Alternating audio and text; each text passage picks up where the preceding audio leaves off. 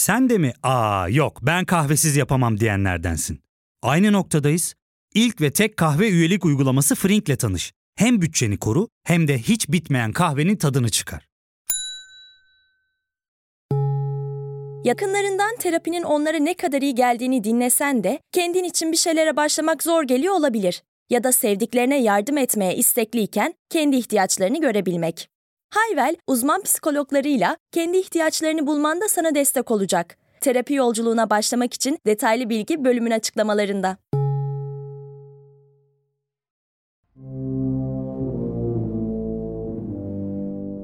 İngiltere'de 70 yıllık saltanatıyla en uzun tahtta kalan isim olan Elizabeth 19 Eylül günü defnedildi. Londra'daki Westminster Manastırı'nda gerçekleşen törenle merhum kraliçenin 8 Eylül'de son nefesini veren bedeni nihayet toprağa verildi. Artık yeni hükümdar oğlu Kral 3. Charles. Trend Topik'in bu bölümünde monarşiyi konuşuyoruz. Hatırlayın geçtiğimiz bölüm bizdeki monarşiyi konuşmuştuk ve Tunç Soyer'in istemsizce neden olduğu Vahdettin tartışmasına değinmiştik. Bu bölümde ise dünyada monarşi denildiğinde akla gelen ilk ülkeye, Birleşik Krallığa bakıyoruz. Nasıl oluyor da hala monarkı olan bir ülke aynı zamanda demokrasi dendiğinde akla gelen ilk ülke olabiliyor? Bu iki sistem nasıl bir arada yaşayabiliyor? Bölüm boyunca konuğumuz anayasa hukuku ve anayasa tarihi hocası olan Murat Sevinç olacak. Kendisiyle İngiltere'ye bugünkü halini kazandıran anayasal geçmişini konuştuk. Keyifli bir söyleşi oldu. Adeta ders gibi bir söyleşiydi. Aynı zamanda Türkiye'nin anayasal geçmişini ve saltanatın kaldırılışını da ele aldık. O halde ben Ozan Gündoğdu. Hazırsanız başlayalım.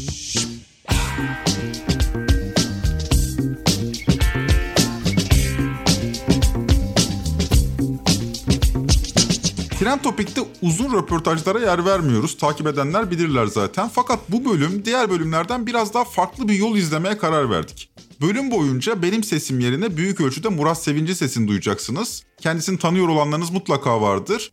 Diken.com.tr'deki yazıları ya da benim gibi öğrencisi olanlar Murat Hoca'yı biliyorlar zaten. Hem Vahdettin'in hem de Elizabeth'in aynı hafta gündem olması üzerine akla gelen ilk isim kendisi oldu. Murat Sevinç oldu. Anayasa tarihi açısından Osmanlı Türk anayasacılığı ile İngiltere'yi konuşmak da bugüne ışık tutar diye düşündük. Bu bölümü bir önceki bölümün devamı gibi düşünebilirsiniz. Dilerseniz sözü daha fazla uzatmadan sizleri Murat Sevinç'le gerçekleştirdiğimiz sohbete götüreyim. Keyifli dinlemeler. Hocam şimdi bu bölümü yapmamızın sebebi Elizabeth'in ölümü. Ama Elizabeth'in ölümü üzerinden bir de Vahdettin'in tartışıyor Türkiye. Şu bağlamda iki bölüm tasarladık. Onlarda monarşi niye öyle, bizde monarşi niye böyle? İngiltere'de Elizabeth öldükten sonra 3. Charles tahta geçti. Fakat bu durum İngiliz halkının hayatında çok köklü bir değişikliğe neden olmadığını düşünüyoruz. Böyle bir kırpılmış, yetkileri alınmış bir monarşi var. Tabii Avrupa'nın diğer monarşilerinden de farklı biraz ama İngiltere'nin monarşisi bize ne anlam ifade ediyor? Gerçekten bir monark mı o? Yoksa çok sembolik diyorlar. O sembolikliği niye yaşamak zorunda kalıyorlar? Yani niye hala bir taht var? Niye hala bir Windsor hanedanı var? Bunu tartışıyorlar mı kaldıralım mı kaldırmayalım mı diye irici yapayım lafı size bırakayım. Peki teşekkür ederim. Birkaç e, başlığa böleyim istersen soruyu. Birincisi dedin ki bir şey değişmeyecek İngiltere'de. Böyle ciddi bir değişiklik olmayacak. Sonra da neden olmayacak kısmına ilişkin bir şeyler söyleyeyim. Şimdi bir şey değişmeyeceği de aslında iki başlığa ayırmak mümkün.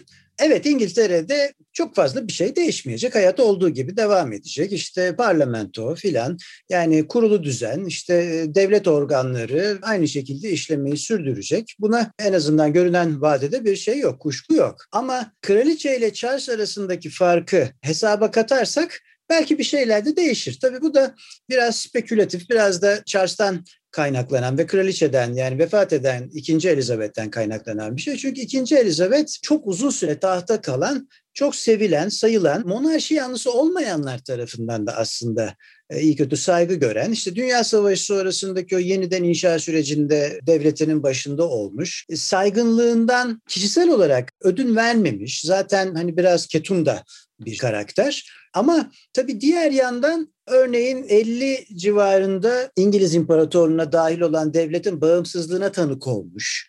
Bir yandan da aslında imparatorluğun çözülme, dağılma sürecinin de kraliçesi. Fakat bunda da doğrusu onun bir şeyi yok, hatası yok. Uzun yaşayan biri bütün bunları gördü. Diğer yandan bir şeye de bağlılığı vardı. Bir e, o Commonwealth'e, devlet milletler topluluğuna da bir sadakati vardı. O 14 şeyin başkanlığını ömrü boyunca yaptı. Hemen her yıl son işte 2000'lere kadar filan onları ziyaret etti. Her birini gezdi. Yani bunu da ciddiye aldı. E diğer yandan başında bulunduğu devlet Kenya'da işkence yaptı, başka yerlerde işkence yaptı. Komünistleri darbelerle, o hallerle filan bastırdılar filan. Aynı zamanda bu devlet böyle bir kara tarihin de doğrusu müsebbibi olan bir devlet. Bir kraliçe bunlardan işte işte ne kadar haberdardı, ne kadar değildi. Başka meseleler yani bunlar. Ama öyle bir devletin başında ki bu kraliçe doğrusu işte emperyal geçmişi olan, pek çok şeye müdahil olmak isteyen, e, o geçmişinden de aslında çok da fazla iz kalmamış artık. Amiyane tabirle biraz imparatorluk dönemine bakıp işte azıcık kuyruğu dik tutmaya belli açılardan çalışan bir devlet. Şimdi bu kraliçe orada tabii 15 başbakan yanılmıyorsam atadı işte. En son Liz Truss'ı atadı. İlk başbakanı Winston Churchill. Yani bu müthiş bir tabii deneyim ve tarih. E, Charles iyi eğitimli. Mesela kraliçe tahta geçtiğinde öyle eğitimli falan bir insan değil. 53'te tahta geçtiğinde. Charles iyi eğitimli, işte entelektüel şeyleri olan biri ve biraz doğrusu hırsları da olan biri. Kraliçenin özelliği şimdi onu birazdan açarız o konuyu. E, tahtın özelliği elinde görünürde kağıt üzerinde bolca yetki ve güç olmakla birlikte aslında bunları kullanmayıp tarihsel süreçte kendisi sembolik bir konuma çekmiş olması ya da çekmek zorunda kalmış olması. Fakat mesela bu Charles'ın 2000'lerde 2004, 5, 6 gibi bakanlara, hükümet üyelerine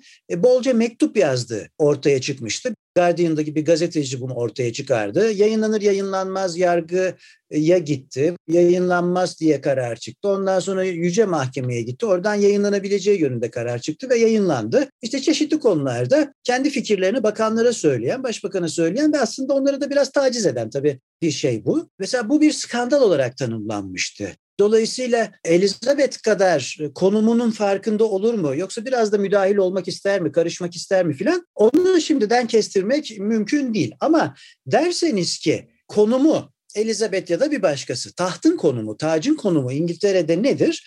Yine tarihsel süreci dilersen biraz sonraya bırakıp şunu söyleyeyim. İngiltere'de yürütme organı dediğimiz, yönetim dediğimiz tahttan, başbakandan, kabine ve hükümetten genel olarak da bürokrasiden oluşur. Şimdi peki tacın yetkileri nedir? Elbette ülkenin yönetimin en güçlü makamı en önemlisi tahttır, devletin başıdır, yürütmenin başıdır, yasamanın parçasıdır, yargının başıdır, silahlı kuvvetlerin komutanıdır. Bunların hepsidir aslında taç. Fakat kullandığı yetkilere bakıyorsunuz. Örneğin bizimdeki işte daha önceki Cumhurbaşkanı yetkilerini hatırlayın. İşte parlamentoyu toplantıya çağırmak, yasaları onaylamak, önemli atamaları yapmak filan gibi yetkileri de vardır. Mutlak veto yetkisi vardır örneğin.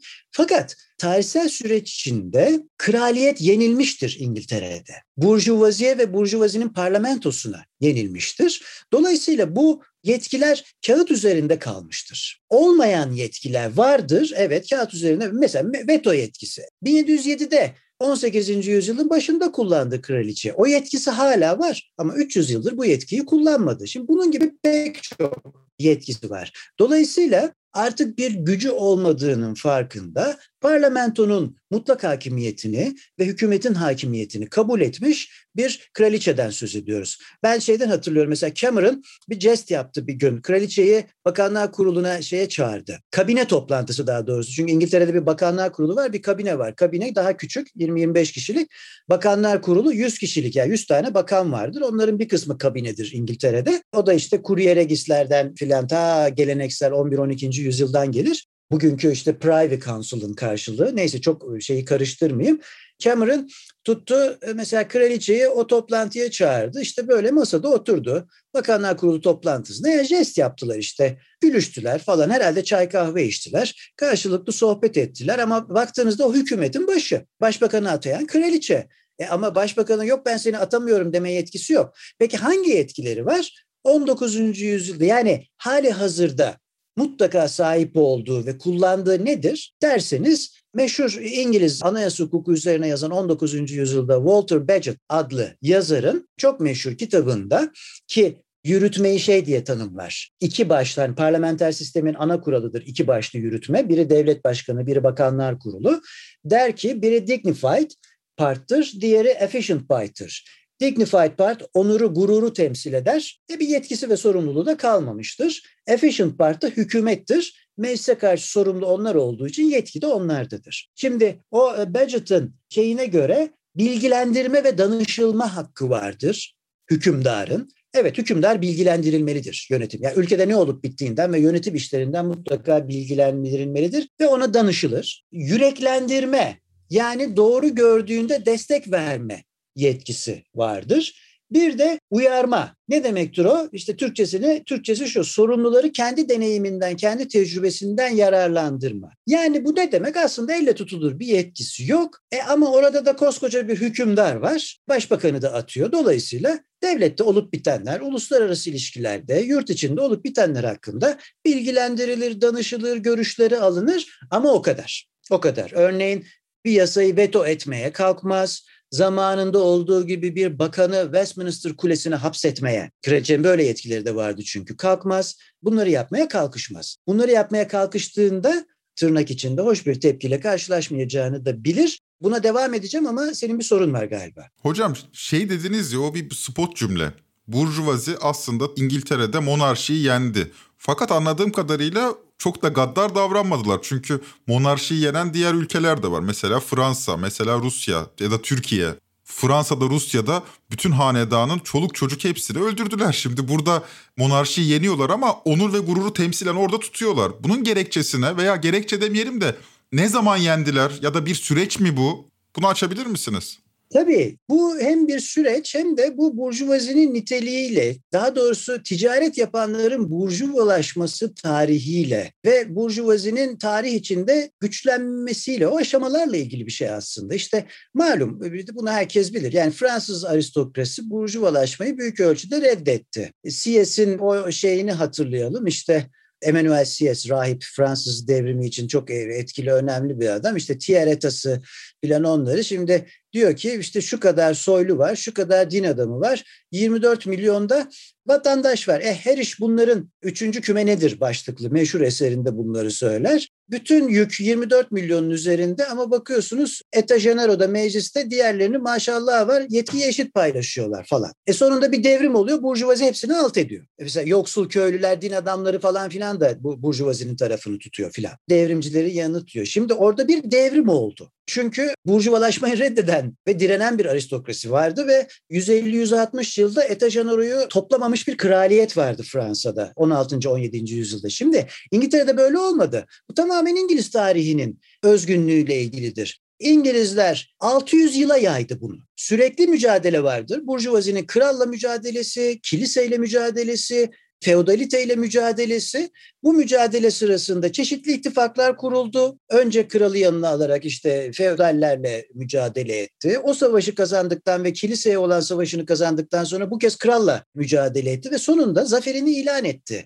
Zaferini ilan etmesi demek parlamentonun zaferi demektir. Burjuvazinin zaferi İngiltere'de. Ve o, o tarihi ikiye böleriz ortadan. 1689 öncesi ve sonrası. 1689 Bill of Rights Saklar Bildirgesi'nden sonra artık hükmeden zaferini ilan etmiş olan parlamentodur. Ne yaptı peki? Buna nasıl böyle oldu? Malum 1066'da bir savaş var. O savaşı Kuzey Fransa'dan İngiltere topraklarına gelen ki o sırada Anglo-Sakson krallığı var. Normanlar geliyor savaşta Anglo-Saksonları Hastings Savaşı'nda 1066'da yeniyor. Norman krallığı kuruluyor.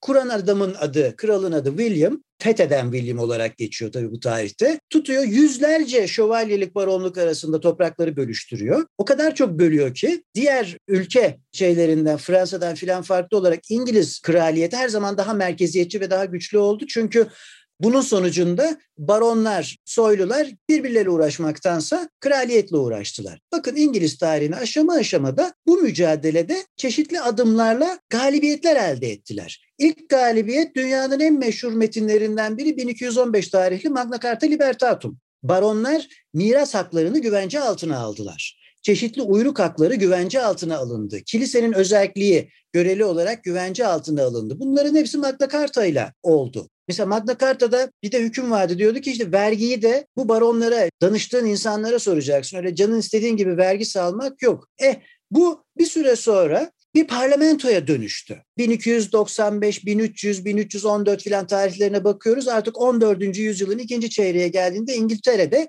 iki kameralı bir parlamento var. Bir tarafta soylular, bir tarafta burjuvazinin temsilcileri, avamın temsilcilerine bir avam kamerası dediler, diğerini lordlar kamerası dediler. Kilise filan mesela ayrıldı. Daha önce o da vardı. Bu kümelerden birisi olarak o da orada bulunuyordu. Bir parlamento doğdu. Ne yaptılar peki? 200-300 yıl boyunca Amerikan devriminde de çok etkili olan bir ilke no taxation without representation. Temsil yoksa vergi de yok. Yani dilekçe hakları vardı. Uyruğun dilekçe hakkı. Hükümdara her yıl sundukları dilekçeler, çeşitli talepler. Bir süre sonra bu insanlar bu dilekçeleri birer yasa metni ne dönüştürdüler. Ve krala dediler ki, hükümdara dediler ki eğer vergi salmak istiyorsan o zaman bunları da kabul edeceksin. Yani ben temsil edileceğim ki senin vergi almana izin vereyim. Böyle gelişti parlamento ve parlamenter sistem. Ha parlamenter sistem yine aynı tarih içinde. Bakın dedim ki bir meclis doğdu 14. yüzyılda. E meclis başkanı da doğdu tabii. Çünkü avam kamerası kendisine bir başkan seçti. Adını speaker koydu. Bugün ona meclis başkanı diyoruz. Çünkü lordlar kamerası ile bir ilişki kurması gerekiyordu. Birilerinin işte buna speaker dediler. Bugün avam kamerasının başkanı. Başbakan nasıl çıktı? 17. yüzyılda krallar, şimdi dedim ya 1689'da artık zafer parlamentonudur Bill of Rights'la. Ha istersen biraz ondan bahsedeyim zamanın tabii, varsa. Tabii tabii çok iyi olur. Ha, şimdi biliyorsunuz meşhur bir Cromwell var. Oliver Cromwell. Niye meşhur bu adam? Şimdi 1625'te birinci Charles tahta gelir. Daha merkeziyetçi falan böyle parlamentoyu toplamaktan çok yana değildir. Danışmaktan çok yana değildir. Önce bir bir takım haklar kabul eder gibi yapar ama ondan sonra çok uzun süre 1640'a kadar parlamentoyu toplamaz. Mecbur kalır vergi toplamak için 1640'ta toplar. Bu kez de o parlamento dağılmaz ve kralla çatışır. Öyle bir çatışma ki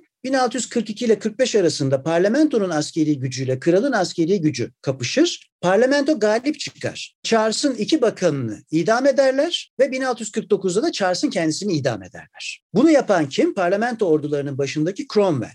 Cromwell hızını alamaz, Lordlar Kamerası'nı lağveder, Cumhuriyeti kurar. Cumhuriyeti kuruyor.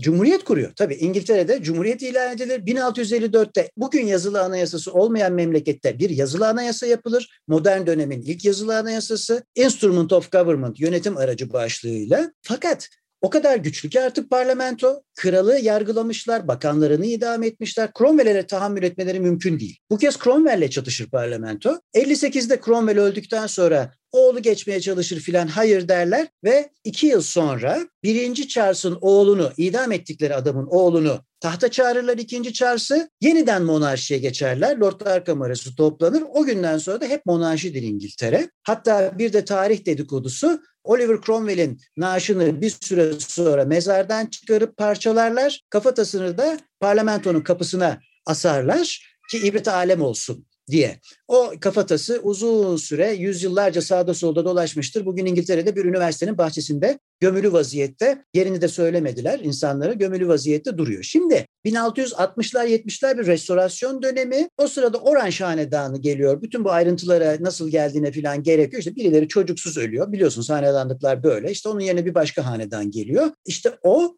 1689'da Orange'lar Bill of Rights'ı ilan ediyor. Bill of Rights artık parlamentonun egemenliğinin kabulüdür. Yani Burjuvazi kazanmıştır. Artık ondan sonra başka bir İngiltere tarihi var. Başka bir Britanya tarihi var. 18. yüzyılın başında da kraliçe en çocuksuz ölünce bu yine hanedan değişir bu sefer. Stuartların yerini Hanoverler alır. Bugünkü hanedanın atasıdır Hanoverler. Şimdi bugün sen biraz önce Windsor dedin ama Windsor Dünya Savaşı'nda Alman Almanla savaşıyor olmasın diye ad değiştirdiler. Yoksa bunlar da aslında Alman hanedanı. Birinci George ve ikinci George İngilizce bilmediği için kral bir süre sonra bakanlarıyla ayrılır. Ya adam anlamıyor çünkü ayrılır. Bu kez bakanlar kendi içlerinden birini kralla arasında iletişim kurmak için seçerler. Primus inter pares eşitler arasında birinci olan bu şahıs da bir süre sonra başbakan olarak anılacaktır. Yani bugün demokrasi, parlamenter demokrasi, parlamenter sistemin neredeyse bütün kuralları, ilkeleri bunların tamamı İngiltere'de, İngiltere'nin özgün tarihi içinde zamanla doğmuştur ve gelişmiştir. Oraya borçluyuz ve bütün dünya oradan borç almıştır ve bu da burjuvazinin gelişmesiyle yani bir sınıf savaşıyla ve nihai olarak çünkü Burjuvazinin ana vatanı İngiltere ve nihai olarak da kazanmasıyla ilgilidir. Burjuvazi kazanmıştır. Dolayısıyla parlamenter sistem ve parlamenter demokrasi kazanmıştır. 19. yüzyılda oy oranlarının artması ve partilerin güçlenmesiyle de bugünküne benzer bir hale gelmiştir. Şimdi e, dedim ki kraliçe sembolik. Bir kez güçlü parlamentoysa bakanlar artık parlamentoya sorumludur. Peki kralı ne yapacağız? Hükümdarı ne yapacağız? Dediler ki the king can do no wrong. Hükümdar hata yapmaz, yanlış yapmaz. Eh yanlış yapmazsa o zaman sorumluluğu da yoktur. Sorumluluğu olmayan insanın yetkisi de yoktur. Yetkisi ve sorumluluğu yoktur hükümdarın. Dolayısıyla yürütme organının yani bakanların başındaki hükümdar yürütme organının bugün e, cumhuriyetlerdeki cumhurbaşkanı ve bakanlar gibi yürütme organının sembolik devlet başkanı yetkileri olan pek çok yetkisini de varsa da kullanmayan kullanmamak için çaba harcayan hani bizde 2014 seçimine kadar büyük ölçüde Cumhurbaşkanlığının uyumaya çalıştığı gibi değil mi? Yani bunu hükümdarlar tabii hükümdar olduğu için, seçimle gelmediği için çok daha başarılı sürdürmüştür. Dolayısıyla böyle bir konumdur hükümdarın konumu. Kağıt üzerinde yetkisi vardır İngiliz hükümdarının ama konumunun kaybettiğinin ve artık sembolik bir makam olduğunun onur ve gururu temsil ettiğinin, sorumluluğu olmadığı için de yetki kullanamayacağının farkındadır. Konumunu da bilir. Mesele bu. Şimdi size anlatırken aklıma geldi. Ya anakronistik bir şey olursa uyarın. Hı? Karşılaştırma yapılamaz denilebilir ama bizdeki birinci meşrutiyetle ikinci meşrutiyet böyle yoğunlaştırılmış bir süreç gibidir diyebilir miyiz? Çünkü birinci meşrutiyette de aslında bir parlamento var ama anlaşılan o ki ikinci Abdülhamit zaten parlamentonun çok daha üzerinde yetkilere sahip evet. ve hemen 1877'de kapatıyor parlamentoyu. Fakat 1908 öyle değil artık İngiltere'deki Bill of Right'a denk gelen 1689'da Bill of Right'a denk gelen artık parlamentonun galibiyetini ilan ettiği tarih bizde biraz ikinci meşrutiyete denk düşer. Tabii desek... Tabii tabii bence doğru olur. Yani 1876'yı hiç küçümsemiyorum bu arada onu söyleyeyim. Mesela Ruslar filan mutlak monarşiyle yönetilirken bütün Avrupa o sırada bölünürken, parçalanırken, yeni devletler kurulurken bir anayasacılık hareketi varken 1876 anayasa için çok da geç bir tarih değildir aslında. Ama doğru. Abdülhamit'in de etkisiyle sultanın çok güçlü olduğu bir anayasadır o. Hele ki sürgün yetkisi. Gerçi sürgün yetkisi de o kabul etmiştir ama onun da değil aslında büyük ölçüde Mithat Paşa'nın filan onların isteğidir. O da matrak bir durum tabii. Sonra kendileri sürüldüler. Kısa bir süre sonra o meşhur 113. madde nedeniyle. Ama dikkat ederseniz ederseniz zaten ilk anayasada heyettir adları, meclis değildir. Heyeti ayan ve heyeti mebusandır. Gerçek birer meclis olmaları 1909 anayasa değişiklikleriyle,dir. Çünkü bizde ikinci meşrutiyet ve işte herhalde genel kabul gören o Burjuva devriminin başlangıcı bütün anayasa değişikliklerinin yapılması ki resmen aslında yeni bir anayasal düzene geçildi 1909'da ama yeni bir anayasa yapmadılar. Saltanatı da devam ettirdiler. Mesela cumhuriyetçilerden farkı o ikinci meşrutiyetçilerin. Saltanatı devam ettirdiler. Yeni bir anayasa yapıyoruz demediler. Kapsamlı anayasa değişiklikleri yaptılar. O tarihten sonra artık meclis ayan ve meclis-i mebusandır. Artık birer heyet değil, gerçek birer meclistir. Padişahın yetkileri, sultanın yetkileri azaltılmış, meclisin yetkileri arttırılmıştır. Çünkü ondan önce aslında yasa yapıyor gibi görünmekle birlikte doğru dürüst yasa bir yetkisi bile yoktu. Her şeye sultan karar veriyordu. Metni de o görüyordu. Peki olur diyordu. Ondan sonra yasalaşıyordu. Ondan sonra bir de mutlak veto yetkisi vardı filan. Yani o ne isterse oluyordu. Ama zaten biliyorsunuz 1878'de tatile gönderdi. 2. Abdülhamit parlamentoyu 30 yıl çağırmadı. Bir de işin böyle bir tarafı var. Ya 1878 ile 1908 arasında parlamento toplanmadı. Anayasa askıya alındı. Belki bugünkülerin çok sevmesinin nedenlerinden biri de şeydir. Bu rahatlığı olabilir. Yani evet bizde 1909 tabii çok önemli. Bir de şunu söyleyeyim. 1909'da parlamenter sistemin ana kuralı kabul edildi. Bakanların meclise karşı tek ve toplu sorumluluğu bizim toprağımızda 1909 yılında kabul edildi. Ve ne yazık ki 2017 yılında çöpe atıldı. Burada söyleşiye kısa bir ara verelim. Döndüğümüzde Murat Sevinç'le sohbetimize devam edeceğiz. Ya fark ettin mi? Biz en çok kahveye para harcıyoruz. Yok abi, bundan sonra günde bir. Aa, sen Frink kullanmıyor musun? Nasıl yani? Yani kahvenden kısmına gerek yok. Frink'e üye olursan aylık sadece 1200 TL'ye istediğin çeşit kahveyi istediğin kadar içebilirsin. Günlük 40 TL'ye sınırsız kahve mi yani? Çok iyiymiş. Aynen. Hatta şu anda 200 TL'lik bir indirim kodu da var. E hadi hemen indirip üye ol da bu fırsatı kaçırma. Terapiye başlamak, içinden çıkamadığın döngüleri kırmak, bazı yanlış bulduğun kararlarını değiştirmek ve kendinle beraber daha huzurlu bir yaşam inşa etmek için atabileceğin en değerli adımlardan biri. Hayvel ile yoğun yaşam tempona uyum sağlayarak online terapi seanslarını takvimine göre ayarlayabilirsin. Bini aşkın uzmandan sana en uygun terapisti seçebilir, PodB10 koduyla indirimden yararlanabilirsin. Detaylı bilgi açıklamalardaki bağlantıda. Şimdi buraya geldiysek buradan devam edelim. İslamcıların bakış açısı Abdülhamit'e ilişkin biliniyor zaten. Fakat şöyle eleştiriyorlar ikinci meşrutiyetçileri. Abdülhamit'i eleştirdiler eleştirdiler. Ne yapacaklarını bilmiyorlardı. Sadece eleştirdiler. Şimdi Erdoğan'la Abdülhamit'i karşılaştırıp böyle bir şey söylüyorlar. Gerçekten bu memlekette hiç böyle bir halk egemenliği hareketi yok muydu? Gerçekten 1908'i yapanlar, ikinci meşrutiyetçiler ne yapacaklarını bilmiyorlar mıydı? Yoksa burada da aslında bir burjuva hareketi canlanmaya başlamış mıydı 19. yüzyıl itibariyle? E canlanmaya başlamış tabii. Hem ekonomik olarak canlanıyordu hem de üst yapı kurumlarıyla canlanıyordu. Düşünsenize sendikalar, kadın hareketi basında savunuluyor vesaire. E, her açıdan bir yandan sendikalar, e, işçi hareketleri var. Öbür tarafta tatille eşgal kanunu var değil mi? E, şeylerin, grevlerin.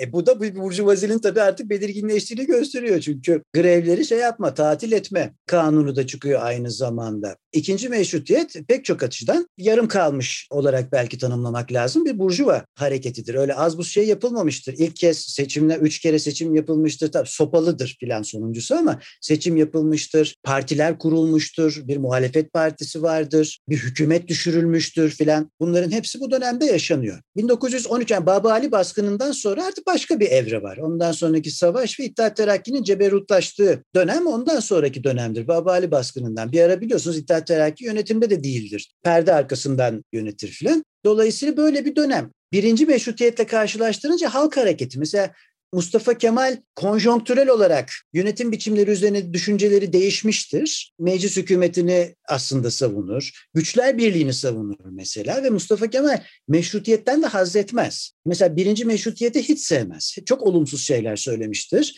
birinci meşrutiyetle ilgili. Çünkü bunun bir dayatma olduğunu ve bir halk hareketi olmadığını söylemiştir. Biraz haksızlık payı var ama bir ölçüde de doğru. Yani aslında bir aydın hareketidir birinci meşrutiyet. Ama ikinci meşrutiyeti sever. Gerçek bir halk tabanı olduğunu düşünür ki hakikaten de öyle. Yani ikinci meşrutiyette pankartlara bakarsanız taşınan pankartlara Ermeni dili de dahil olmak üzere gayrimüslimlerin dilleri de dahil olmak üzere Osmanlıca'da da eşitlik, özgürlük, kardeşlik pankartlarıyla dolaşıyorlar insanlar. Yani bu gerçek bir hareket. Birinci meşrutiyet gibi değil, bir halk hareketi ikinci meşrutiyet. Nitekim anayasa değişiklikleri de zaten bunun kanıtı. Yani sultanın ikinci plana itildiği, parlamentonun öne çıkarıldığı, gerçek bir anayasaya benzer hale getirilmiştir ikinci meşrutiyette. O yüzden e ama tabii sevmezler ikinci meşrutiyeti. Yani Abdülhamit'in hükümdarlığını bitirmiştir çünkü meşrutiyetçiler. İslamcıların sevmemesini anlamak mümkün ama bu söyledikleri pek tabii doğru şeyler değil. Yani bu bizde çünkü ikinci meşrutiyet ve sonrasındaki bütün devrimci hareketi hep tavandan tavandan tavandan çok inandıran bir kesim var Türkiye'de kendisini bunu. Efendim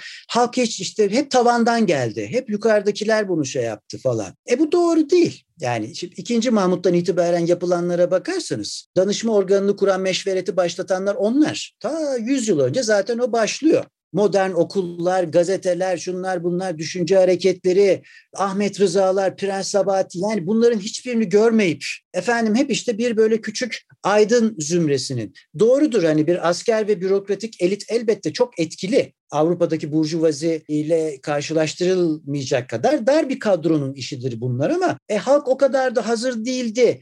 E şu e, o kadar da işte yani kadın hareketi de savunuluyor basında. İşçiler eylem yapıyor, grev yapıyor. O yüzden onları yasaklayan bir şey çıkarılıyor. Bir tarafta sendikalaşma var. Gayrimüslimleri ihmal etmeyelim. Gayrimüslimler içinde Ermenilerin sol sosyalist partileri var. Osmanlı içinde değil mi? Sanki bugün hani hiç onlar yokmuş gibi düşünmeyi ve yazmayı tercih ediyoruz ama var. böyle bir şey. E, Batı burjuvasından farklı bir motivasyon var tabii. Yani asker sivil bürokrasi çok daha etkili. O da zaten damgayı vuruyor hem 23'e hem sonrasına damgayı vuruyor. E, o yüzden İngiliz tarihiyle ya da diğer monarşilerle, Avrupa monarşileriyle Türk monarşisini, Osmanlı Türk e, anayasal gelişmelerini karşılaştırıp e şimdi orada bu oldu, niye burada bu olmadı demek bu yüzden çok anlamlı değil. Çünkü koşulları farklı, sınıfsal yapı ve ilişkiler ve çatışmalar farklı, e, gelişmişlik düzeyi tümüyle farklı. Ne bileyim işte orada aydınlanma var. Osmanlı'da biraz geç başlıyor doğrusu bunlar ve 2. Mahmut'un cevvalliği sayesinde başlıyor. Yani daha geniş ve daha ferah bakmak lazım. Buyurun. Bir anlamda da hocam monarkların gücünü aldığı yer uhrevidir ya. Yani Allah'ın yeryüzündeki gölgesi olarak bilinir sultan. Bir de üzerine bizde halife. Yani İslam'ın birliğini de temsil eden bir evet. makam. Bu makama ilişkin halk egemenliği talep etmek aynı zamanda bir dine isyan, bir dinsel boyutu da olan bir şey. Bu Avrupa'da da aynısı. Yani monarklar sonuç itibariyle Elizabeth gücünü nereden alıyor? Deniyor ki 1953'te taht haberi geldiğinde üzerinde kartal uçtu. Şimdi de cenazesinde yeni haberler var. Cenaze töreninde tabutun üzerinde örümcek vardı. İşte bu 3. Charles için bir uğursuzluk. Yani bu bir uhrevi mesaj aranıyor. Yani 50 yıldır adamcağız kral olmak için bekliyor. Bir de böyle dedikodu mu çıkardılar? evet maalesef. Tabuta örümcek düşmüş. Yani şimdi oraya ilişkin halk egemenliği talep etmek dinsel akımlar tarafından da hayırdır padişahımıza dokunulur mu gibi bir savunmaya da yol açıyor değil mi? Şimdi tarihin gelişmesini geriye çeviremezsiniz. İngiltere'de İngiltere tarihi bambaşka işledi. Ulus egemenliği, ulusal egemenlik hiçbir şey ifade etmiyor. Anglo-Saksonlar için, o hukuk sistemi için, o gelişmeler için hiçbir şey ifade etmiyor. Başka bir tarih işledi orada. Dolayısıyla İngiltere'de kraliçenin aynı zamanda bir kilisenin başı olması o sistemin sekülerliği, layıklığı adını ne koyarsanız koyun hadi sekülerlik diyor onlar. Sekülerliği açısından bir sorun teşkil etmedi. Bakın ölüm ilanına kraliçenin pek öyle dinsel bir ifade göremeyeceksiniz. Şimdi her şeyi birbirine karıştırarak ülkeler arasındaki tekrar söylüyorum toplumsal kültür, siyasal kültür, tarih, sınıfsal gelişme, teknolojik gelişme, yaygın inanışlar Bunları hesaba katmadan hiçbir devletin hukuk sistemini ve anayasal düzenini analiz edemezsiniz. Bu kadar basit. Evet İngiltere'de Anglikan Kilisesi'nin başıdır kraliçe ama bunun dinle imanla bir alakası yoktur. 1534'te biliyorsunuz Henry karısından boşanmak istiyor bana erkek çocuk vermiyorlar diye. Birinci Elizabeth'in anası Boleyn'i de e, öldürüyor. ikinci karısı bu yüzden. Sonra da boşanmak istiyor. Yok boşanma. Roma Kilisesi hayır diyor. Ha diyor o zaman madem öyle hadi bakalım ben de kendi kilisemi kuruyorum. E şimdi insan boşanmak için kilise kurmaz tabii.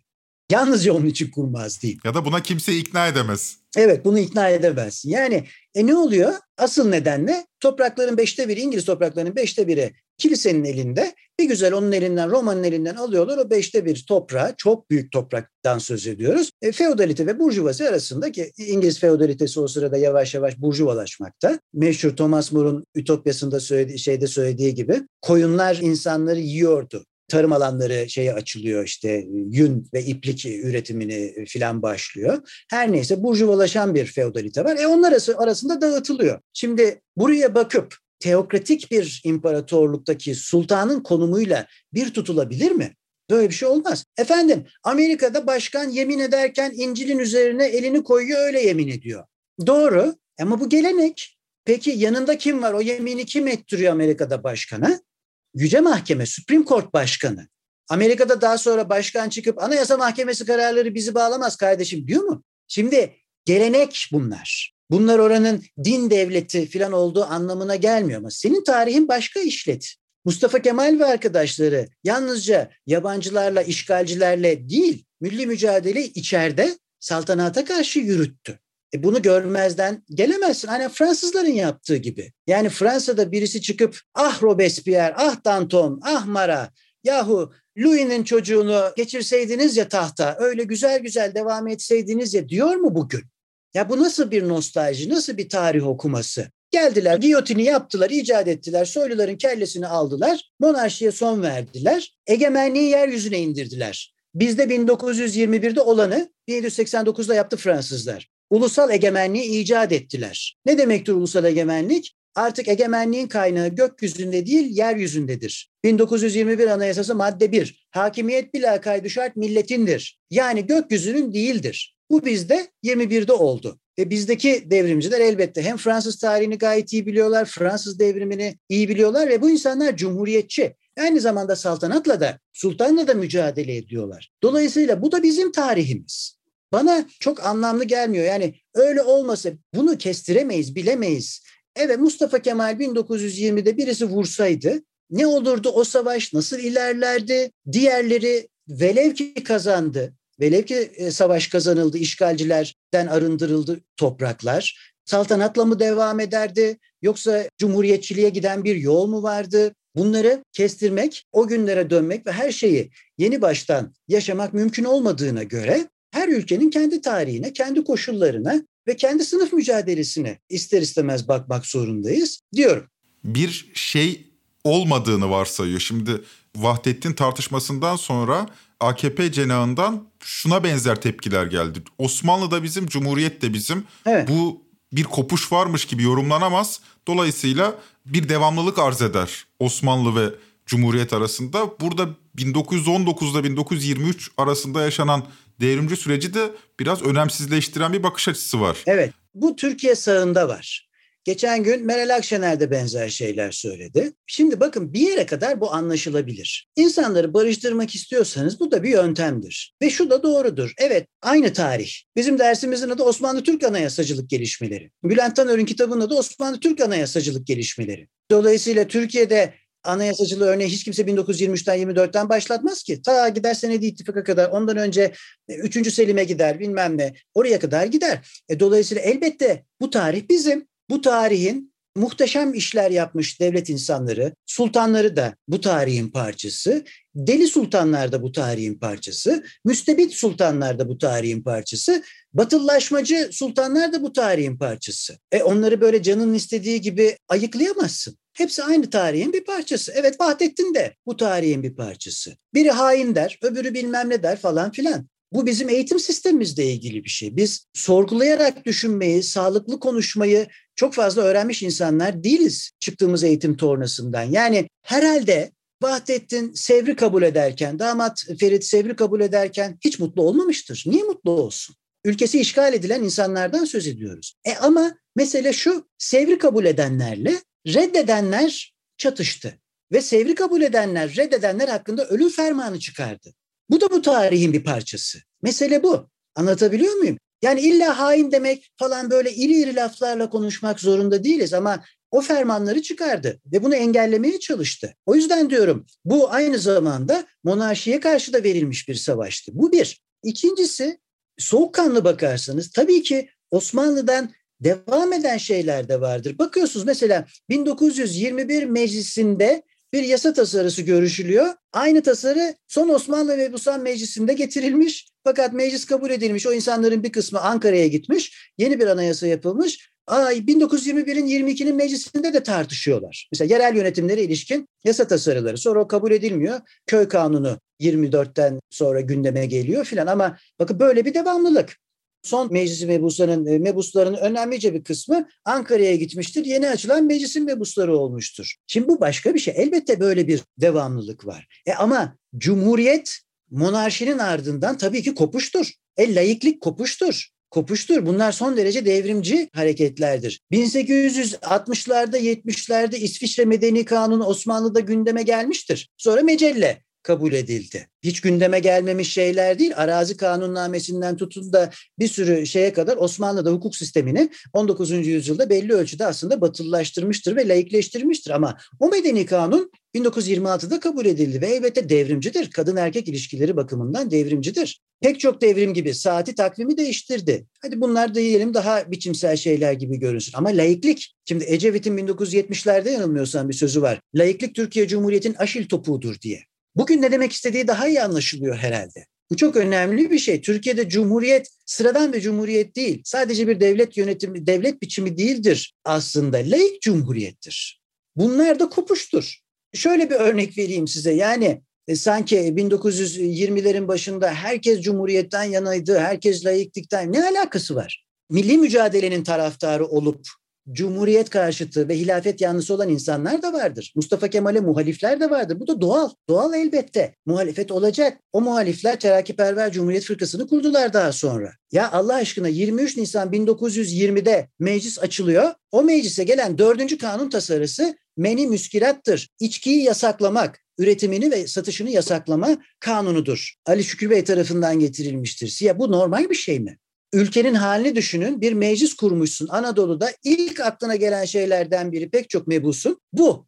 Ve 71'e 71 çünkü bir de yahu ne yapıyorsunuz şimdi bizim işimiz bu mu Allah aşkına diyenler var elbette. 71'e 71 biri daha oy veriyor ondan sonra bu kanun geçiyor. Birkaç yıl sonra da işte yürürlükten kaldırılıyor zaten pek uygulanmıyor filan ama söylemek istediğim İlk gelen tasarılardan ve kanunlaşan şeylerden biri, metinlerden biri bu. Öyle layıklık herkesin aklında falan yoktu. 29 Ekim tarihli anayasa değişiklikleri 1923'ün 29 Ekim'i pazartesi günü yapılan anayasa değişikliklerinden birinin devletin dini dini İslam'dır oluşunun nedeni de elbette pazarlıklar nedeniyledir. Ancak o sayede Cumhuriyeti ilan edilen kanun kabul ettirilebilmiştir ve o pazarlıklar devam etmiştir. Mustafa Kemal son derece pragmatik bir siyasetçidir. 28'de dini hükümleri kaldırıyor. Dini İslam'dırı kaldırıyor. Meclis yeminindeki sözcükleri kaldırıyor. 37'de de laikliği anayasaya alıyorlar. Çok zaman geçmesi gerekmiştir ama söylediğim şey bir teokratik imparatorluk. Şeriat imparatorluğu falan değil. Birden çok hukuk sistemi var filan. Onlara girmeyelim. O başka bir şey. Ama bir imparatorluk dağılırken ulus devletler devrinde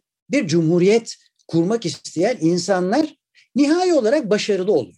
Mesele bu. Başarısız da olabilirlerdi dışarıda kazandıkları savaşı içeride kaybedebilirlerdi. Bunların hepsi ihtimal dahilindedir ama yaptılar. Dolayısıyla eğer bugün bir takım şikayetler varsa, sorunlar varsa ki işte var değil mi? Belli sorunlarımızı çözemiyoruz. Sürekli onu sorgulamak yerine bence Cumhuriyet'in ve laikliğin değerini bilip bugünün dünyası neyi gerektiriyorsa onlar üzerine kafa yormak gerekiyor. François Mitterrand'ın Cumhurbaşkanı olduktan sonra 80'lerin başında yaptığı konuşma. Fransa'nın bundan sonra bu cumhuriyetin devam edebilmesi için demokratikleşmesi gerekir dedi ve Fransızlar o güne kadarki bazı anayasal ilkelerini değiştirdiler, dönüştürdüler, yerelleştiler vesaire. Yani diyeceğim sürekli geçmişe bakıp ah vah çekmek bana pek anlamlı gelmiyor ve ülkeleri birbirleriyle bu kadar kolay ve hızlı karşılaştırmak İngiltere monarşi ve demokrasi demek ki biz de sultanlıkla demokrasi olabilirdik varsayımı İngiltere ve Türkiye arasındaki, Osmanlı arasındaki diğer tüm farklılıkları göz ardı eden. Aynen Amerika başkanlık, biz de başkanlık e, sistemine geçersek demokratikleşiriz. Ama dünyada başkanlık sistemini tercih edip de Amerika'dan başka demokratik olan başka bir ülkede olmadı. Çünkü geri kalan bütün nitelikler birbirinden farklı. Partisi, kültürü, siyaseti, inancı, şusu busu her şey birbirinden farklı. Son olarak şunu sorayım hocam. Bizde bütün siyasal akımlar için var. Yani sadece İslamcılara da yükleyemeyiz sanırım bunu. Bütün siyasal akımlarda böyle bir tarihi spot bir bilgi olarak alıp o spot bilgiyi bugüne uyarlamaya çalışan bir bakış açısı var. Yani Atatürkçüsü 1930'lardaki uygulamanın aynısını bugüne entegre etmek istiyor. İslamcısı 200 yıllık parantezi kapatacağız ve başka bir hayal kuruyor. Bu haliyle geleceği de pek tartışamıyoruz değil mi? Yani 2022'ye gelemiyoruz. Bugün bir yazı yazdım Diken'e. Orada bir şey örneğiyle başladım. Rahmetli Levent Kırca'nın bir skeçi vardı. Çok hoşuma gitmişti. Hala hatırlarım. Belli bir tarihten sonrasına girmemiş bir köy ahalisi. 65'te kalmışlar. 65'ten sonraki hiçbir yıla girmemişler. Çok eğlenceli bir skeçti. 1965'te kalmışlar. Sonraki yıllar yok. Şimdi Elbette bunların bir nedeni var. Halının altına ne kadar çok şey süpürürseniz o kadar dert sahibi olursunuz. Bu doğru. Bu doğru ama bu kadar çok geçmiş konuşmak, bu kadar çok tarih konuşmak ve güncel her tartışmayı oraya bağlamakta da bir problem var. Yani biraz da hakikaten 2022'yi yaşamak lazım. Yani biraz da dünyanın şimdisine bakmak lazım. Yani bir iklim krizi var mesela. Anlatabiliyor muyum? İklim krizinin Vahdettin'le, Mustafa Kemal'le, Fransız devrimiyle falan bir ilgisi yok. Kardeşim yani önümüzde çok ciddi sorunlar var. E, bunları konuşmak yerine ve öğrenmek yerine işte dijitalleşme tartışıyor insanlar bilmem yavaş şehirleri tartışıyor, farklı tarım usullerini tartışıyor, yapay zekayı tartışıyor falan. E, dönüp dönüp hep aynı şeyleri konuşmak elbette sıkıcı.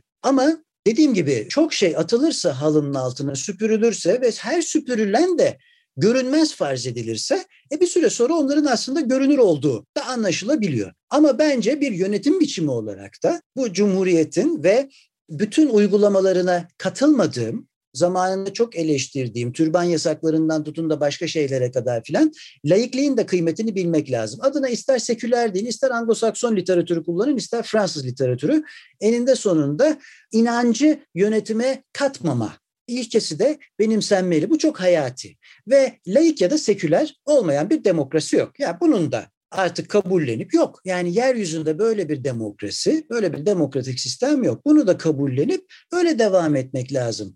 Yoksa tarih elbette tartışılır. Bunda bir sorun yok. Biri Vahdettin'i aklamaya çalışır, öbürü bilmem kimi aklamaya çalışır. Konuşulur, tartışılır. Mesele değil ama günlük siyasetin içinde bu kadar yer alması bence bir tabii hastalıklı bir durum. Bu normal yani sağlıklı bir toplumda böyle bir şey olmaz. Ama bu toplumun değil işte diğer dişlilerin hatasıdır. Onların bir çıktısıdır. Şimdi İngiltere ile ilgili son olarak isterseniz şunu söyleyeyim. Yani biraz anlatmaya çalıştım oradaki sembolik konumun nasıl bir sembolik konumu olduğunu. Cumhuriyete geçme tartışmaları hep yaşanır. Monarşinin yüzyıllar içinde yaptıkları elbette eleştirilir, emperyal geçmişi eleştirilir filan. Ama bir yandan da tabii İngiliz monarşisi fazla şaşalı bir monarşidir. Mesela şimdi Charles döneminde hadi artık biraz daha İskandinav monarşilerine benzeyelim bari diyenler de var. E, fazla şaşalıdır, çok fazla mülkleri vardır filan. Ama işte bir yandan da bu monarşiler ne bileyim devlet başkanı hem parlamenter sistemi çok daha sağlıklı uyguluyorlar. Çünkü bir monarka sen otur oturduğun yerde demek doğrusu daha kolay. Bir de işte cumhurbaşkanı seçme, devlet başkanı seçme derdiyle düzenli aralıklarla uğraşmıyorlar. Yani para harcıyorlar sürekli onları ama e, hükümet işini yapıyor. Mesela onlar gidiyorlar temsilci olarak sağa solu geziyorlar. İşte kraliçe bir yere gidiyor, prens bir yere gidiyor, veliaht prens, onun karısı başka bir yere gidiyor filan. Ya bu temsil işlerini filan onlar yapmış oluyor. Dolayısıyla aslında o tarihler düşünüldüğünde ve onların özgün tarafları düşünüldüğünde hani zaman zaman Türkiye'de yapıldığı gibi ya da dünyanın başka yerlerinde de yani ay ne kadar ayıp bu devirde hala monarşi mi olur diyenler var. Bunlar bir ölçüde haklı tabii çünkü devlet başkanının soy esasına dayanmasının halk açısından aşağılayıcı bir tarafı da var. Doğru ama diğer yandan da e, pratik bir şey de var. Yani Norveç kralını kim tanıyor? İsveç kralını kim tanıyor? İşte orada da hükümetler kendi işlerine bakıyorlar. Onlar da biraz doğrusu süslenip püslenip işte temsil görevlerini yerine getiriyorlar. E ama yine de mesela bizim monarşiye özenmemiz için bir neden yok. İşin matrak tarafı da bugün monarşiyi özenenler bir insanı 20 yıldır seçiyorlar. Ve eğer Türkiye'de saltanat devam etmiş olsaydı işte bu hani yoğurt filan satan, bal satan neyse bir takım adamlar var ya işte hanedanın torununun torunu filan. Mesela onlar devlet başkanı olacaktı. Yani Allah akıl fikir versin. Ya biraz da bunu düşünmek lazım. Mesela birini seçen insanlar ve seçtikleri insana 20 yıldır hayranlık duyanlar, e, eyvallah seçiyorsun, devlet başkanı yapıyorsun. Tamam peki. E şimdi bir soya bu kadar hayranlık beslemeleri ve ah keşke bunlar bizim devlet başkanımız olsun demesi e baksanıza Erbakan nereden gelmiş, Demirel nereden gelmiş, Erdoğan nereden gelmiş, Ahmet Necdet Sezer nereden gelmiş, diğer cumhurbaşkanları hangi köklerden gelmiş, hangi yoksunluklar içinde bu cumhuriyet onları okutmuş, bir şekilde başarılı olmuşlar, yükselmişler. Şimdi bunu desteklemek yerine ah keşke bu bal satan arkadaş bizim sultanımız olsaydı demek de ya bu da bana doğrusu hadi burada bitirelim isterseniz. Hadi tamam burada bitelim hocam. Tamam çok teşekkür Peki. çok teşekkür ederiz sağ olun. Ben teşekkür ederim. Evet. Sanırım tüm bu söyleşinin bize öğrettiği en mühim şey ülkelerin kendine has tarihsel koşullarının onları farklı demokratikleşme patikalarına sürüklediği yönünde. İngiltere bir derebeyler ve baronlar ülkesiydi ve kralın gücü kısıtlanmaya ve parlamento gibi bir organ ortaya çıkmaya ta 800 sene önce başladı. Fakat buradan hareketle bizdeki demokrasi tarihini de küçümsememek gerekir. Bu sonucu da çıkardık. 19. yüzyıldan bu yana süre gelen halk egemenliği hareketi de bu toprakların tarihine damga vurmuş durumda. Bugünden baktığımızda bizde halk egemenliği fikrinin de mayası tutmuş görünüyor. Yani küçümsememek gerekir bu mayayı. Bakmayın demokrasi karşıtı hareketlerin sesinin gür çıktığına halk kesimlerinin geneli halk egemenliğinin tadına vardı. Derinlikli bir demokrasi bilincimiz belki yok. Hatta son yıllarda bu konuda epey geriye de gitmiş olabiliriz. Ancak Murat Hoca'nın da dediği gibi laik cumhuriyetin dışındaki seçenekleri savunanlar hala marjinal pozisyondalar. Diyelim ve sona gelelim. Murat Hoca'ya vaktini ayırdığı için buradan tekrar teşekkür ediyorum.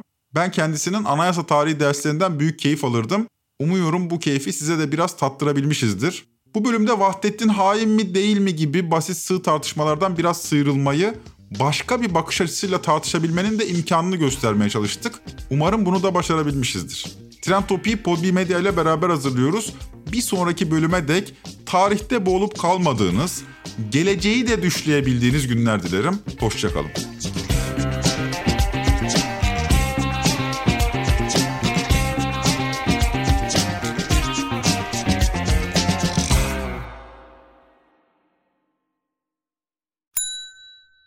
İlk ve tek kahve üyelik uygulaması Frink, 46 ildeki 500'den fazla noktada seni bekliyor.